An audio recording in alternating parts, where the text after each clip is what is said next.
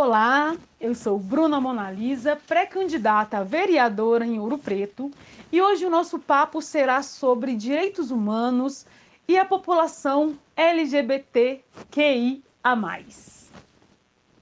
Pensar a cidade é fundamentalmente pensar as pessoas, com o objetivo central de garantir e promover a vida de cada um e cada uma, pois somos nós seres humanos, trabalhadores, independente da nossa orientação sexual, identidade de gênero, é que construímos a cidade.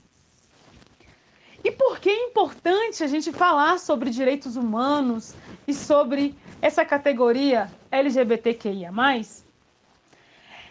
É porque o número de crimes em decorrência da orientação sexual ou identidade de gênero mas que dobraram no Brasil no primeiro quadrimestre de 2020 em relação a 2019. A prática de violência contra a população LGBTQIA, precisa ser combatida. Isso é urgente.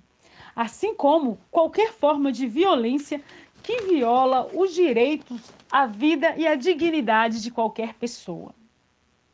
É importante destacar que, para defender as pautas e o direito de viver da população LGBTQIA, você não precisa ser LGBTQIA. Você só precisa ser um cidadão coerente, um cidadão que defende a vida. Contudo, a violência que ceifa vidas e ceifa sonhos da população LGBTQIA, é fruto da intolerância e da falta de respeito e se fortalece nos equivocados padrões sociais que tendem a ditar as regras, tanto da estética quanto dos modos de vida. Estes padrões são instrumentos que ferem os direitos humanos, pois ferem a liberdade e o direito de ser de cada indivíduo, de ser protagonista da sua própria história.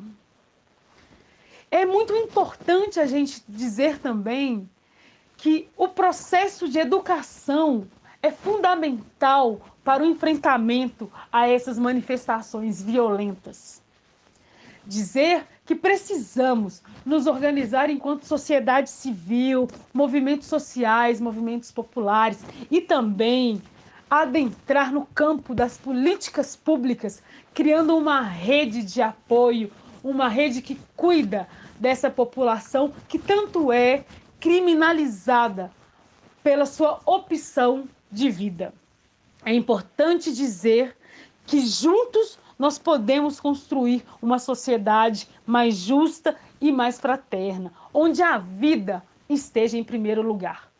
Homofobia é crime somos todos contra essa forma de violência e qualquer outra forma de violência. A vida em primeiro lugar. Obrigada a você que nos escuta e em breve estaremos aqui novamente trazendo mais um tema para que possamos refletir. Um fraterno e carinhoso abraço.